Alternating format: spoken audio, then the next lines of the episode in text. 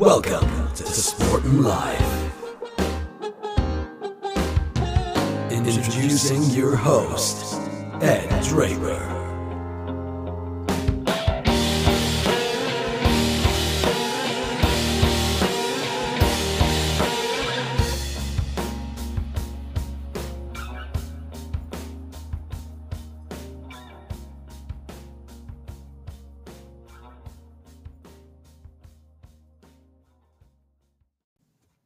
Hello and welcome along to the podcast. How are you? Good to have you here. Ed Draper with you. Slight cold, no COVID, which is good, but you still feel a little bit ropey, isn't it? It's uh, the usual coughs and colds we get towards autumn. Um, but I hope you will. I hope you enjoy the podcast coming up as well with uh, Phil Denton, headmaster up in the northwest of England, but more importantly, has co-authored a football book with football player turned manager now, some manager of some experience, Micky Mellon and we'll get to that in due course. But thank you for being here. Thank you to the sponsors, Bang Olufsen of Cheltenham and Serene AV, who are specialists in some of the finest home entertainment brands, providing solutions based around high quality customer service and installations. Jason Briggs is the team lead there for both Bang Olufsen of Cheltenham and Serene AV. And just get in touch with uh, Bang Olufsen of Cheltenham via the website or BNO underscore Cheltenham on social media, particularly on Instagram. They will advertise the latest Bang Olufsen equipment, headphones, etc., um, whatever it may be, kind of audio players. But through Serene AV, always worth remembering they can source and collate be the architect of a home entertainment vision that doesn't include or doesn't solely include Bang Olufsen equipment. They can source you the best brands that fit your vision and your budget, get in touch with them. Jason, a Manchester United fan, probably a little bit downhearted like me after the weekend scoreline against Leicester City. Nonetheless, there are bigger things in the world, aren't there? As uh, our health and our immunity, and also like to thank Cytoplan for their association with the podcast. C Y T O P L A N. They're a company housed in the west of England, just up the road from here. Beautiful village of Hanley Swan. My father, Dr. Mark Draper, who is primarily a GP, but has also worked extensively in micronutrition, both in terms of publicity around it, but study, lecturing, and he's worked as an advisor to Cytoplan. And we do still pay for our supplements. Always stress that, albeit at a discounted rate. But he's a big believer in their food-based supplements, in particular those that contain trace elements. He's been uh, long banging the drum for selenium supplementation, zinc supplementation in the UK because of its relative replete or deplete status in the soil here as industrial farming's taken hold over the last 50, 60 years. Those minerals, those trace elements have gone down. Um, obviously, he's a big fan of the regular vitamins like vitamin C, vitamin D3 over winter, as well as those nights start to draw in. Although we've had a lovely Sunday actually in, uh, in the west of England here in Cheltenham, very warm and unseasonably mild. So it's been a good day, but nonetheless, we know that there's not much juice in that sun as there in the northern hemisphere over winter months. So vitamin D3 is a key. And if you'd like to look at vitamin D3, vitamin D3, you may call it, or just the, the holistic supplement. I take the Immune Complete range, Immune Complete 2 as an adult male from Cytoplan, which has all the major vitamins and minerals. And you can get that from uh, cytoplan.co.uk. The discount code at checkout is Draper10R. So my last name, D R A P E R, all capital letters, the numerals 10 and the capital letter R. Also take fish oil, which, uh, yeah, I've heard lots of great things about fish oil, actually, omega, omega fatty acids, and um, take a couple a day for both recovery and brain power and mood. I believe it's been likened to or linked to. I can't remember whether it's serotonin or dopamine. So it sort of helps in the precursor of development of those. I was listening to Andrew Huberman podcast, the Huberman Lab, fantastic podcast from a psychiatry doctor in the states I recommend that in terms of um, supplementation as well looking what you might want to do to fine tune your, your mood mentality mental health focus as well he's, he's big on that in terms of supplementation and, and tactics to help it not just what you ingest. Uh, so that's uh, cytoplan.co.uk thank you to them. Thank you to you for being here. Thank you to phil denton. Really enjoyed this podcast basically about leadership. And this podcast was initiated on my part after I'd done the boxing podcast at Sky Sports for a number of years. Before that, when I worked at Absolute Radio slash Virgin Radio, had a, a sports podcast and always enjoyed the format. What I wanted to learn in my own sort of I guess navigation way here through this podcast is is the morals, the the sort of the metaphors of sport, what we can take from it, the traits, the discipline of participating but spectating, what we get from watching the elite in terms of how it filters into our own life. And this book they've uh, written, the first hundred days of of management, is fantastic in terms of steering and leadership and what we can learn from the football bosses in terms of leadership is fascinating because I think the, the, the, sort of pressure cooker atmosphere of a football club in terms of the results needed to come thick and fast and quickly is probably a good blueprint for the rest of the society where it's a little bit more relaxed. But anyway, here he is. We'll explain it all. Phil Denton. Phil Denton, welcome to the podcast. Massive appreciation because I know you're in the, the, midst of the school day as well. So really appreciate your time. How are you apart from uh, apart from being very busy? yeah, I'm fine, thank you. I'm fine. I'm uh, in the midst of uh, an, an interesting educational world at the moment, which is uh, requiring lots of leadership, but more patience, to be honest. well, exactly. It's, it's, it's back because we are talking about leadership. We're talking about the book that you've co authored, The First 100 Days Lessons in Leadership from the Football Bosses. And it's brilliant. It's perfect fit for this podcast, Sport and Life, which I started with the kind of vague hope of, of unearthing maybe some connections, some metaphors, some lessons from the world of sport we can apply to, to wider life. But you've done it in a very organized and collated way in terms of leadership in football and how that can apply to leadership. And I guess life and in the in the broader sense as well. But it's it's a unique time now, isn't it? It's, it was it's kind of almost worth doing another one, isn't it, on football leadership, given what the clubs and what people, head teachers like yourselves, are going through, what everyone's going through at the moment. It's a unprecedented experience. Yeah, it, it, certainly would be. I mean, it's. Um, I think there's there's a, there's a lot that's written about um, leadership that we found. Um, so so I wrote the book with uh, Micky Mellon, the, the Tranmere Rovers manager, um, and we saw a lot of books and we read a lot around uh, whether it be crisis management or leading mm. culture, leading change. Um, and, and there's an awful lot which is quite abstract. So we wanted to to write something which was very uh, understandable, real, and applicable um, so for people that are either entering into new roles or are um, looking to sort of redefine their own leadership styles. Mm. Uh, and it's just brilliant. The reception from people in sport, with football managers, we've had Premier League managers getting in touch asking for uh, additional advice. Um, I, have been asked, for, we've been asked by corporate companies to go in and speak um, about about leadership approaches. So we've done that on a few occasions already. Um, and and probably most rewarding for me is that there's an awful lot of educators, head teachers, deputy yeah. head teachers, um, principals of big universities or colleges that have said uh, it's been really helpful for them in, in giving a bit of a blueprint on how you can approach uh, your first 100 days or your next 100 days. Mm. Yeah, yeah, the next 100 days is significant, isn't it? Because you're in a long term position. It's, it's, never fatalistic. There's always a chance to go again. Just share with us, Phil, the anecdote of, of how this book came about because it was a it was a random meeting in a hotel gym, wasn't it? Pretty good story. Yeah, so it was. Yeah, it was. Um, I went to watch. Uh, I managed to uh, trick my wife into going to uh, Stevenage, which is which is actually a very nice place. Actually, I've never been there before, but I, I tricked her to go for um, a spa weekend, which coincided with Tranmere's first away game of the ah, season. I see. Tranmere fan, and um, we were in a, a, hotel near Stevenage, and, and it happened to be the same hotel that the team were staying in. Um, and in the morning, I went down to the gym to, um, uh, I suppose, burn off the first game of the season, uh, nervous energy that every football fan has. And uh, I, I, met um, Micky, the, the manager, Micky Mellon, um, and um, we got talking, uh, first of all, just about Tranmere, and then uh, started to speak more about leadership. So we went mm-hmm. from talking about Tranmere's playoff win to getting on to people like Ernest Shackleton and um, Otto von Bismarck and people like that. So we, uh, we, we, really crossed the cross the realms of history and, and leadership and sport. Um, and just got on like a house on fire, mm. um, and, and, then kept in touch from there. So um, Micky asked me to, uh, to, to, to recommend some of the books that I've been reading and vice versa.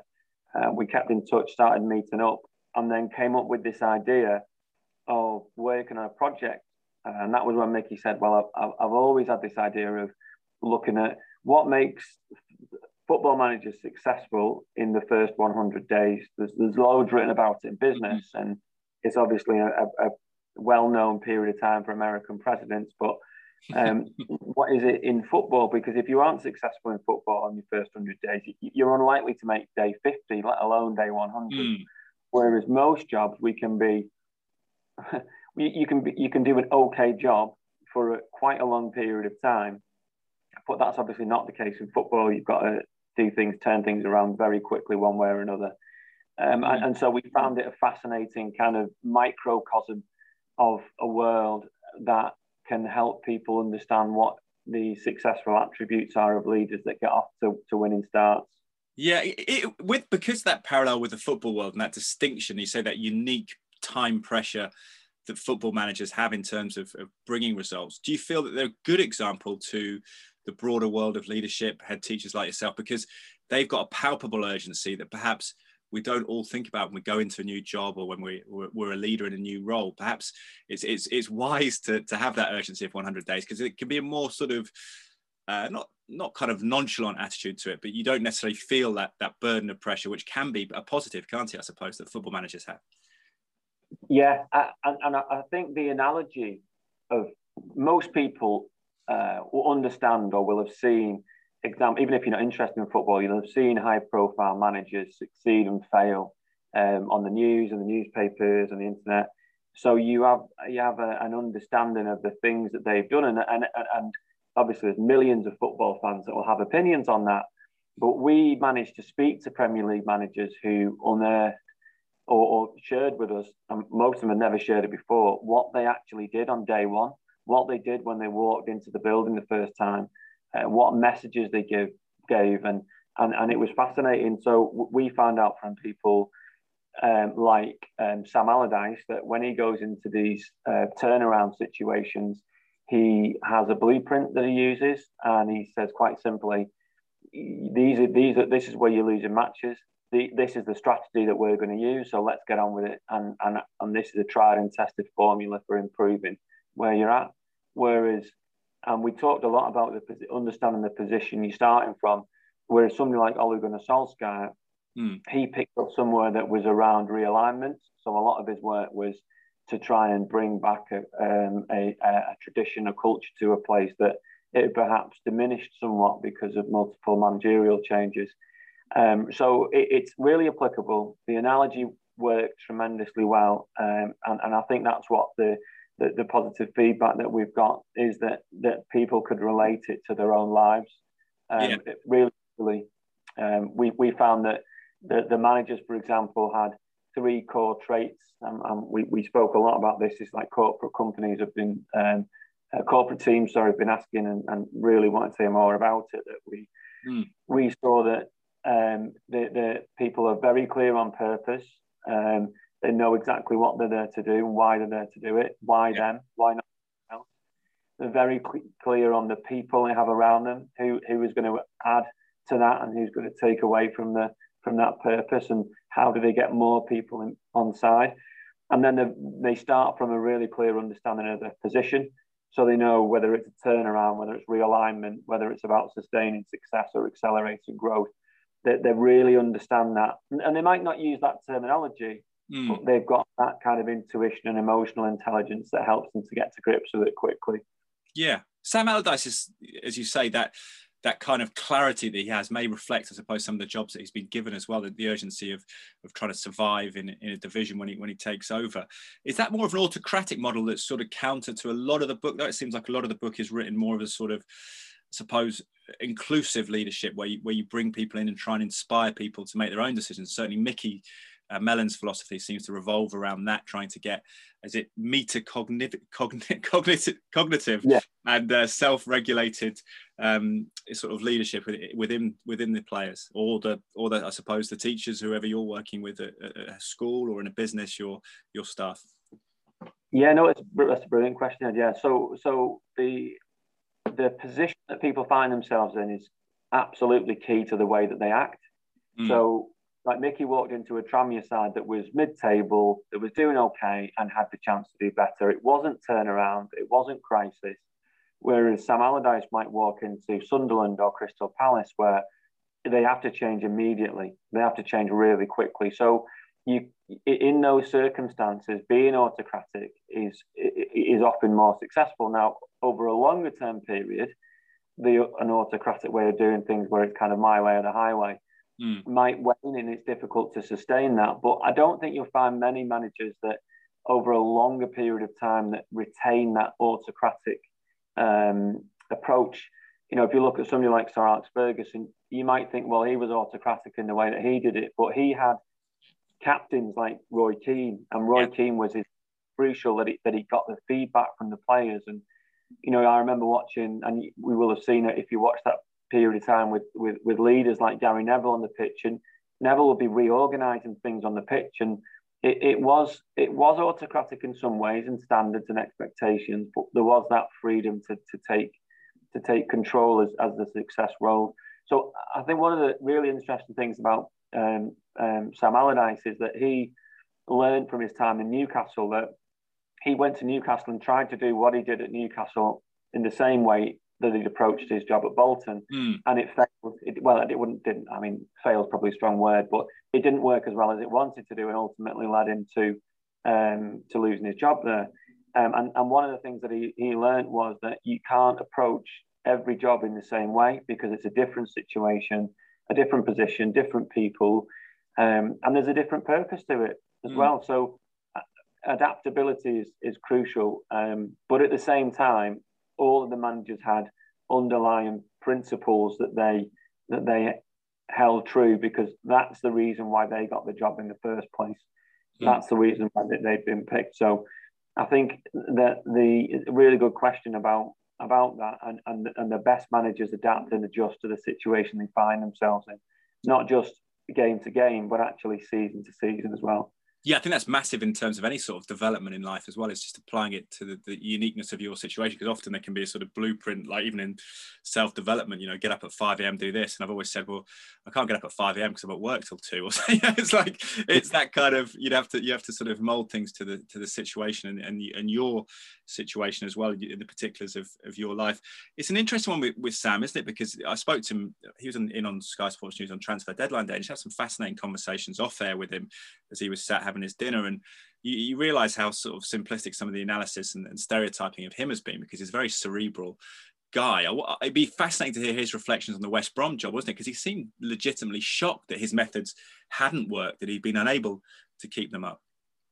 Yeah, yeah, it was interesting. I had a really interesting chat with Micky about this as well because he knows Sam really well, and he, he disagreed with me. And I, I, I said that he'd done really well at um, Everton, Palace, Sunderland, West Ham, all these clubs, and I, I said that he, it hadn't worked out at West West Brom. Mm. And he said, "Well, it, not necessarily. You know, he, he, might have got everything out of that team that he could have got out of that team, but ultimately they just weren't good enough."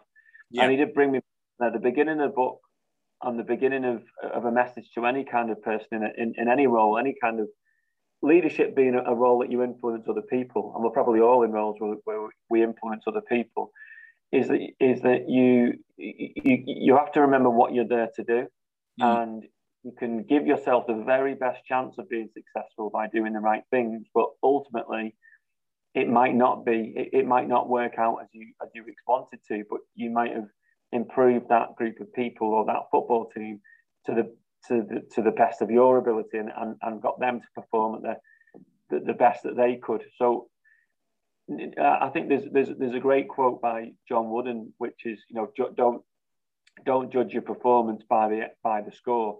You know sometimes you'll do everything you can to to get a certain result, and you might perform excellently in whatever job you're in or whatever role you're in, but mm. you might not quite the result that you want. You know you could go for a job interview and do it, present yourself superbly, answer the questions well, and not get the job.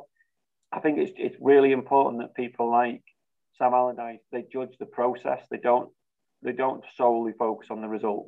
Yeah. Um, they'll, they'll reflect on the process if they don't get the result that they want. But sometimes they do recognise that there's nothing wrong with the process. There are just other things that were outside of their control that they couldn't. Mm. Is that is that is that is that the key? I suppose for, for you as a head teacher and, and for people in football you've spoken to, is it drilling down on what you can control? Is that is that fundamentally how we we can grow rather than lament the result or, or, or, be dictated to by the result, which we, unfortunately, the media that I work in will, will do that in a certain sense in sport. And I suppose in life, people will generally reflect when you have your, your uh, quote unquote wins. But is it more about the performances for us to self evaluate? Yeah. So, process, process being everything. And going back to your process rather than looking at the result. Um, it, there was a, there was a really good um, um, example of this in, in Micky's um, second season at Tranmere.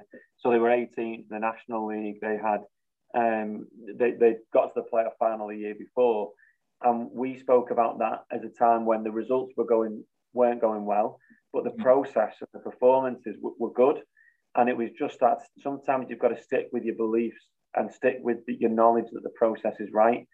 Um, and certainly in education, you have to do that. You, you could you could bounce from year to year, changing your strategies, changing your process, and plenty of schools do that. And you never find out what's working and what isn't because you haven't given it enough time to embed. And I know I'm, I'm, I'm sure the same role in the media that you might be doing all the right things, but it, it might be something else that you can't control. Yeah. So there's there's um there's understanding the, the the what you can control, what you can't control, and then being able to have the courage to, to know the difference. So there's a, there's a great mm. um, prayer about that. I'm a Catholic head teacher, so we have great little prayers on our wall, uh, really inspirational, and it says just that: have mm. the courage to know the difference between the two.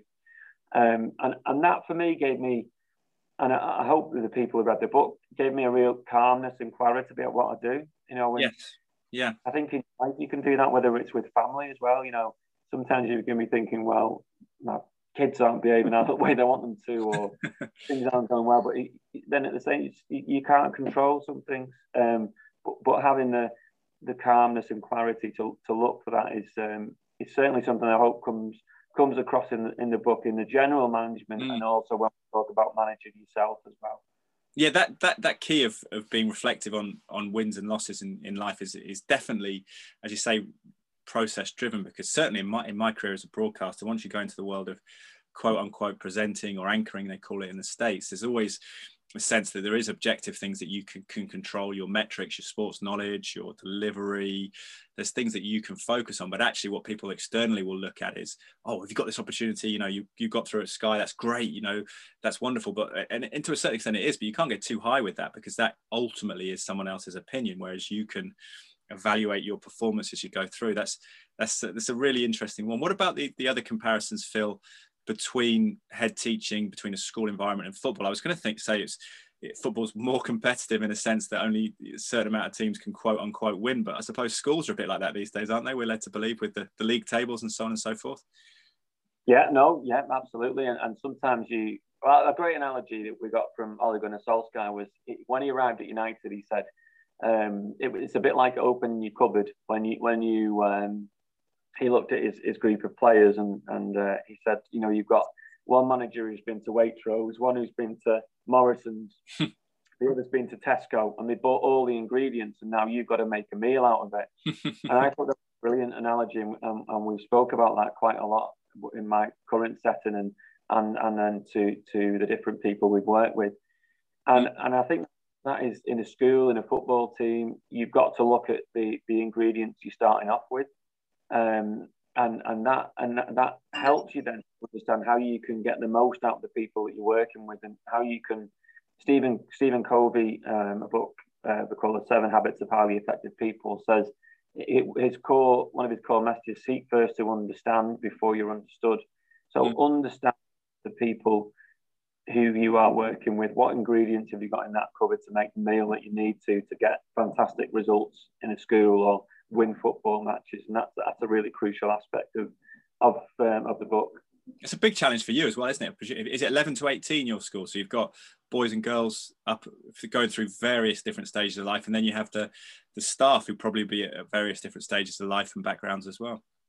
Yeah, oh yeah, that, that you know, well exactly, and then, and then as soon as you start thinking about that as, as in, in this discussion, Ed, and, and then somebody reading the book, you, you could apply it to your own your own team. But the, yeah, the, the, the, kids are the same. You know, and we have rules and we have uh, you know things and, and bells like this going off now, and, yeah. and, and, and different things for different people. You know, and and and for some people, the sound of that bell will be great. It's lunchtime. For other people, it'll be right. The structure of my lesson's gone now. I'm a bit worried about going on the yard. So everybody, everything is um, everything is interpreted in one way or another. And, and when you work with a team, understanding the people in that team is is really important mm. um, to be able to, to, to get to, to, get the most out of them really. And yes, certainly in school. I mean, I, I was laughing about it this week. One boy who, who has changed unbelievably from year eight to nine, where he was this kind mm. of smiley, happy little chap, to being this surly, slightly grumpy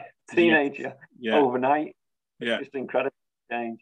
But you also have that with with Speirs as well. You know, with with, with career cycles where you have um, members of staff who've had just had children who come and, mm-hmm. and, and the priorities have really changed. Members of staff who might be looking to retire, and it's really tapping into what their motivations are at that period of time, um, and, and and that does affect purpose. So so a great book about this is like Dan Pink's book. It's called Drive, and he, he talks about motivation being a combination of mastery, autonomy, and purpose. So mm. mastery being the ability to get better at something, autonomy, the freedom to be able to do it, and purpose. So I know some of my staff that have just had new additions to the family or just started family. Their purpose has changed. Yeah. So to respond to that in our team, um, to make sure that we're helping them to do as well as they can at work, but also have that sense of well-being that we do care about their purpose outside of school as well. Mm. And, and footballers are no different. So so footballers, we had a great chat with Sean Dyche, and he said um, when he was younger, his younger managerial days, he, he used to really bother him that some players were playing for money or a new car or a house. they weren't just playing for the love of the club. Or, yeah. But now he said he's got over that, and he just taps into what it is they want, and he works hard to help them get it. yeah, goes through the car catalogs with them and stuff. That's that's that's interesting. That's a, sort of like a, a, certain level of acceptance about other people's unique characteristics, which which I love. Uh, in terms of t- coaching, leading men and women, do you see broad differences? I know you spoke to Shelley Kerr, who's actually coached in the men's game. And, and Shelley's a great analyst on Sky Sports now. I've spoken to her a couple of times and it seems like a very sharp mind. But it's interesting that Phil Neville in the past and, and other male coaches who work in the women's game have said that it has to be a lot more collaborative and conversational. Whereas, you know, a lot of male players can't stomach a, a team meeting that goes beyond 10 minutes. Do you see any nuance or differences in, in generalities? Obviously, within that, there's an individual um, differences as well. Yeah, I think it's a really good point. I saw the article Phil Neville was um, spoke about that, and it was fascinating. So when we spoke to Shelley, she said that a lot of her managerial leadership um, experience actually came from her work in a factory, where mm. she led a team in a factory. Um, so she didn't really speak about that, the difference between men and women's um, football. Um, but she did talk about some, some, she was so sharp in terms of her principles and understanding utilizing the experienced people that you've got, treating people with the um, the way that they needed. Um, mm. She was incredibly emotionally intelligent, like that, like like the other managers at the top of the game were. Um, I, I, I think that it depends on the group that you've got. Yeah, it, it, all the group that you've got. So you couldn't, you know, we couldn't generalize about a group of men and say, yeah, right, go this is the way you manage this group of men or this group of children or this group of women. So I, I understand I, a really interesting article, and I think you, in any role you have to really look to understand the group you're in before you start to and understand the hierarchies and understand where they are in terms of career senses, what they've been through before, what, what their aspirations are, um, so that you can take take the most effective approach with them. And when you're looking at your senior leadership figures, you know, they're both in the football examples you gave, and, and you referenced this to to your staff at, at the school as well. When you're trying to embolden a sort of team around you, you mentioned Roy Keane with Sir Alex Ferguson as that kind of deputy with the players. And I know actually Michael Duff, who's a disciple of Sean Duff, is the Cheltenham Town manager, currently former Burnley player. It's funny when you're with him. I've been on, only on a, been on with him a handful of, of, occasions, and Sean Dyche has rung I think at least twice in that. So it's quite interesting. They've got a close relationship, and he um, has a coterie. I think four or five senior players that, that, that relay messages from the players up to him, and he likes to keep that that going. Do you have to look different types of people in that subset of leaders? You you could have a more autocratic sub leader, you could have a, a, more sensitive leader, because often, I suppose, when we're talking about different types of leadership, it's not, not always apparent who the leaders are. We typically have that sort of anecdotal thing, don't we, about the the loudest member of the team or the the, the sort of uh, the person who's, who's who's banging the wall or whatever it might be to, to get the team out. But it's not always that person that has the most respect in a in a dressing room or in a, a school or a business. No, no. Um, there's, there's a really interesting if you if you type in on Google the diffusion of innovators. There's a really interesting uh, chart that you can look at, which has got different types of people on there and, and the usual like the percentage makeup um, across an organization. So the people that are your your your tipping points, if you like, your captains, the ones who other people will look to for their opinion on something. Yeah. Coming off, um, you can have the loudest person, um, but they won't represent everybody. So uh, we've got 82, 83 staff here. Hmm. That they won't represent. You- You've got other, but you, it's not always the people um, that you would pick to be the most influential in, in your group or your staff, but you have to accept that um, that, that they they do have that influence and work with them to to Mm. um, so that they feel a part of it because they're they're leaders themselves, they're influencers in your team. Um, so yeah, I think you're absolutely right. You do have to have different people, different groups. So so we would have um, I would go to newer members of staff and say, you know, what do you think about this? Because they'll have a different opinion maybe than somebody who has been there for a long time. Yeah. In the same way, you would ask my my older students, what do you think about the food in the canteen as well as the younger students? Because you need to get that that cross view just so you get a, a flavour of it. And more often than not, I think it's perception with group with people. So if you if you perceive that the person who is um, leading your team or group or whatever it might be, if you perceive that they care about you and they're trying their best and they're trying to listen to what people say, that can only be a beneficial thing. And they're much more likely when you make a decision that they don't agree with to say, right, well, I don't agree with it, but I understand why you've made it Hmm. and so I'll support it. No, again, you, you can't guarantee yourself that victory, so to Yeah. speak, but you can you can give yourself the best chance of it by having those those powerful relationships. because at some point you as a leader have to take the action don't you sort of crystallize the feedback down and then and make one decision which as you say will upset someone in the dressing Yeah. room or someone in the school Yeah, yeah. Well, and, and, and Micky says plenty of times he's got eleven people that love him every week and eleven that hate him. So Mm. Yeah. And that but that re- the realistic you, you you go over this and i did this in part of my fitness studies that i've done on the side from my broadcasting career as well the smart goals you know specific measurable achievable uh, realistic and timed. And i think that realistic one's very relevant to football isn't it? And i suppose there's a, a reality check of the present moment and quickly on the manchester united thing because that's a rarity in football in a sense because usually it's a manager like Sam Allardyce coming in, or a manager coming in to fight a relegation, or a, a team that's failed to win a league. But in Sir Alex Ferguson, it's the retirement of arguably the, the greatest manager of all time in Britain. So it's always people are always judging everything in, in that recent context, even though now actually it's, it's eight and a half years ago since he left, which is phenomenal. Um, but it, it, you have to live in the here and now, don't you? That's in almost forget past glories or, or where a school or where a football club used to be or where a business used to be if you're if you're on the slide. Yeah, absolutely, and, and it goes back to that that position, understanding the position, and and I think that's what what um, United is the example. Just speaking about them, that what Ole did when he came in is he understood, and Mick Phelan as well, who's, who's really crucial to that to that to that duo. Um, he understood the club, and the, and the club's not this blue chip global brand. It, it, it, has that that's part of it that that's the shell if you like but in the middle of it is right at the center of Carrington is is you've got Kath the receptionist who's been there for 51 years. Yeah. She's living breathing Manchester United and she is the person who eh, kind of reflects the culture of the place. And they get that. You listen to Mick Phelan talk about United. He, he talks about hardworking and industrial yeah and that word wouldn't necessarily jump to mind if you asked fans around the world, what do you think about United? Yeah, it's true. Yeah, absolutely. Yeah, think of a lot more glamorous image, isn't there? That's that's that's, that's fascinating. Um, what was your biggest takeaway, Phil, from the work with Micky? And I know that you're ongoing communication with him. What what has he given you? What do you feel you've given him? I think when we, we spoke about this, the, the biggest thing that we both resonate with is remembering what you're there to do. So, in whatever capacity you're in, remember what you're there to do. So, Mm. you might, Micky would give this analogy of like walking down the tunnel, 3 0 down, half time. Remember what he's there to do. He's not there to emotionally react to the way it's made him feel. And he, he would say that he's there to help them perform better in the second half in the same way in a, in a school setting if if there's something that's not gone how you want it to go remembering what you're there to do it's not it's not about it, it's not not reacting to your emotions to the situation. It's reacting to the situation itself, if that makes mm. sense. Yeah, never too and, high, never too low is a message that always comes through from from athletes who succeed as well.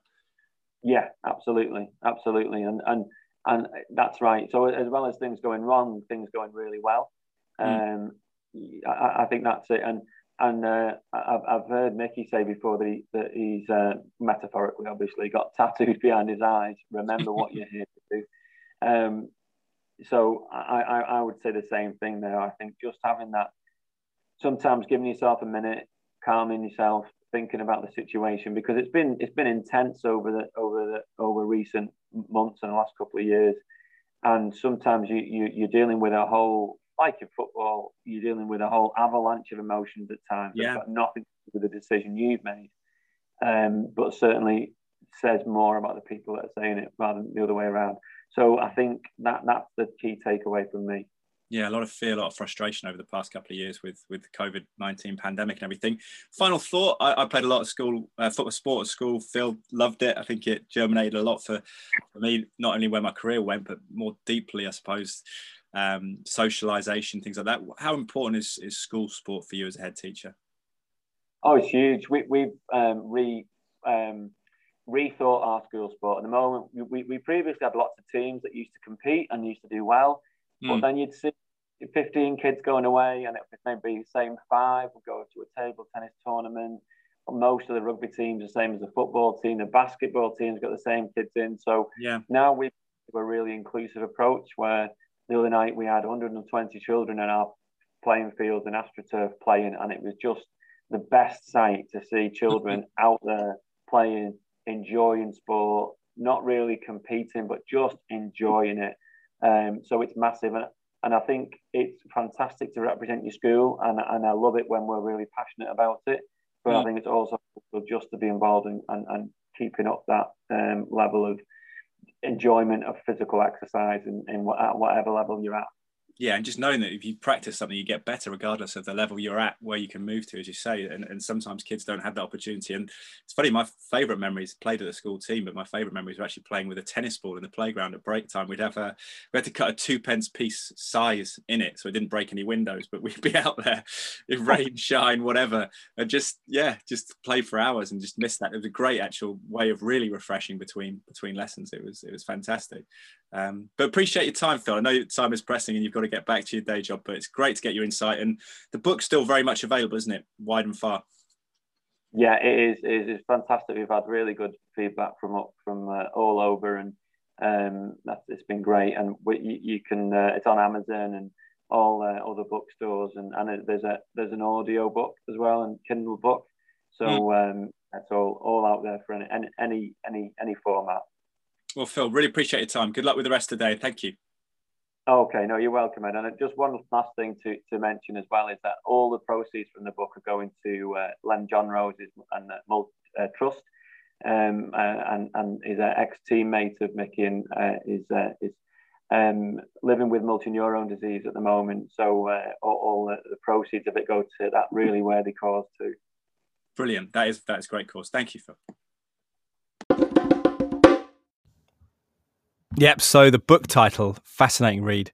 I've read the PDF, but it looks pretty cool as well. The big, uh, the front cover of it, Sam Allardyce, David Moyes on there, Ole Gunnar Solskjaer. The first 100 days, leadership secrets of the Premier League managers, and that is kind of right on topic for this podcast in terms of what I wanted to achieve and hopefully elucidate those lessons from sport that we can incorporate into everyday life. Maybe sometimes negative lessons. I know sports people who said it's a very narrow focus, very obsessive lifestyle to be an elite athlete at least. Um, but yes, some real insight into pressurized atmospheres and how you can get people on board. What the hypothesis is that these guys work to. And it's interesting, isn't it? As often don't think of it as being such a cerebral pursuit. We often talk about sort of tub thumping managers, motivation, sort of rip roaring speeches, but clearly there is a, a structure and a, an architecture that they go about with and a, an approach which is, I guess, learned on the job in terms of being receptive, but also there is a clear game plan. So, the first 100 days, leadership secrets of the Premier League managers. Thank you to Phil. Thank you to you for listening to the podcast. Thank you to the sponsors, Bang Olufsen of Cheltenham and Serene AV, who are specialists in some of the finest home entertainment brands, providing solutions based around high quality customer service and installations. If you'd like to get in touch with them, Bang Olufsen of Cheltenham website. And uh, also remember through Serene AV, they can source you other equipment other than Bang Olufsen to satisfy your, your needs, whether it's a big home entertainment system or something smaller scale, whatever fits your vision and budget, they'll be able to accommodate and we'll uh, talk you through the process and give you some suggestions. So that's uh, Bang Olufsen of Cheltenham. If you're looking to optimize your immunity as we head towards the tunnel, dark tunnel of winter, whether it's just uh, vitamin D3, vitamin D3, or something else more holistic in terms of vitamins and minerals, um, the Cytoplan discount code is cytoplan.co.uk, C Y T O P L A N.co.uk.